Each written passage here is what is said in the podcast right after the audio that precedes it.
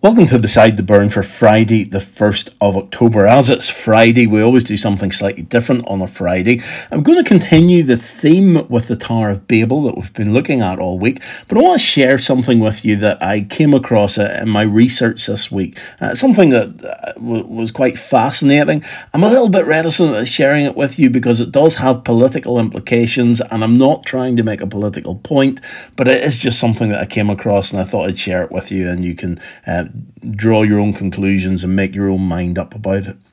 Whenever we were looking at the uh, Tower of Babel, I came across this painting by Peter Bruegel uh, of what he thought was the Tower of Babel. Now, bear in mind, we don't know what the tower looked like. It probably looked nothing like this. It probably wasn't anywhere near as big as this. But uh, this was his impression of what it was like. And you can see uh, the city of Babel around it. You can see the tower being built. And you can see how it hasn't been finished because God stopped the work before it was finished. And therefore the tower is incomplete. Lovely painting, great detail, very interesting. But the interesting thing then is I want to show you this building. This building is in Strasbourg, it's the EU Parliament and it's been designed to reflect Bruegel's painting of the Tower of Babel. It's a building, high. You can see all the different levels of, of the building uh, forming into a tower. But whenever you get to the top, you can see that it's not completed. Now, this building is complete. This is how it was designed, but it's designed to look as though it isn't completed. It's designed to reflect um, Bruegel's tar in his painting.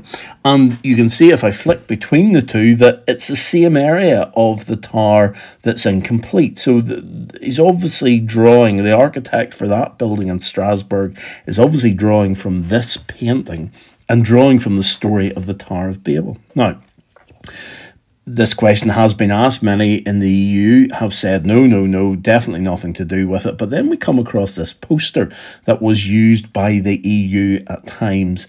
And the slogan of the poster is Europe, many tongues, one voice. And again, the picture in the background is the Tower of Babel, incomplete, but being built. And the implication here is that the EU is going to reverse what happened at Babel. The EU is going to bring nations together. The EU is going to bring languages together, and people will be able to make a name for themselves where separately they couldn't make a name for themselves. And you can see the imagery of the Tower of Babel. Now, I'm not trying to make a, a political point here. I'm not trying to drum up support for a leave campaign or anything like it. But I just thought it was interesting to see where that whole idea of Babel had been brought into modern society and how the idea again of nations building without God and uh, trying to make a name for themselves may well end in disaster. Now, this slogan that we see here, the many tongues, one voice, got me thinking uh, about one of the stained glass windows in our church because it's got a, a similar sort of a message on the window. And the message on this window, and somebody was just asking me um, last Sunday what, what it stood for. Um, and it stands for um, many lamps, one light. So lamps, multi, lamps, many, one light.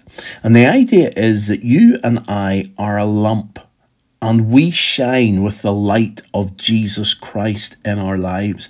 Whenever we go out into the world, there are lots of us as followers of Jesus, and we each have a lamp, but we should each one be shining with the same light, the light that comes from Jesus Christ alone may remember in John 8 and 12, uh, Jesus was speaking to the people and he said, I am the light of the world. Whoever follows me will never walk in darkness, but will have the light of life. And it's important to remember that Jesus is the light. He is the only light. He is the only one who is worth following. He's the only one who's able to shed light on our lives. That any other sort of light that others claim to have is false. It won't illuminate, it won't get rid of the darkness, it will only mess up the darkness. We're told in Matthew 5 and verses 14 15, you are the light of the world, speaking to the disciples, speaking to us. A town built on a hill cannot be hidden. Neither do people light a lamp and put it under a bowl. Instead, they put it on its stand and it gives light to everyone in the house. And more than one occasion I've heard in prayer meetings uh, in Burnside where people have remarked about the church being on a hill, being easy to see. In fact, if you go over to uh, Castle Rock and look back at Port Portstewart, you can see Burnside sitting on top of that hill. And the prayer has been, Lord, may we be a light on this hill to this town. May we be a light that brings you into this world.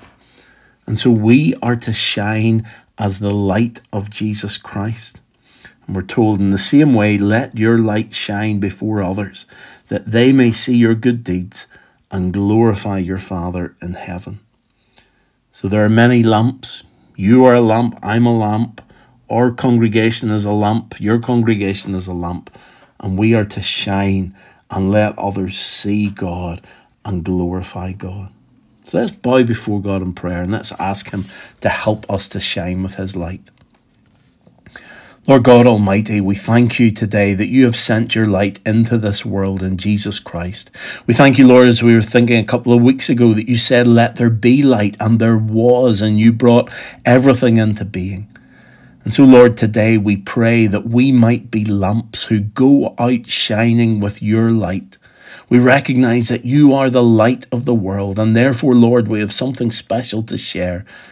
So, Lord, help us not to hide our light away under a bowl, but help us, Lord, on a hill to stand firm and to shine our light that others may see you and come to know you. So, Lord God, we pray these things in Jesus' name. Amen.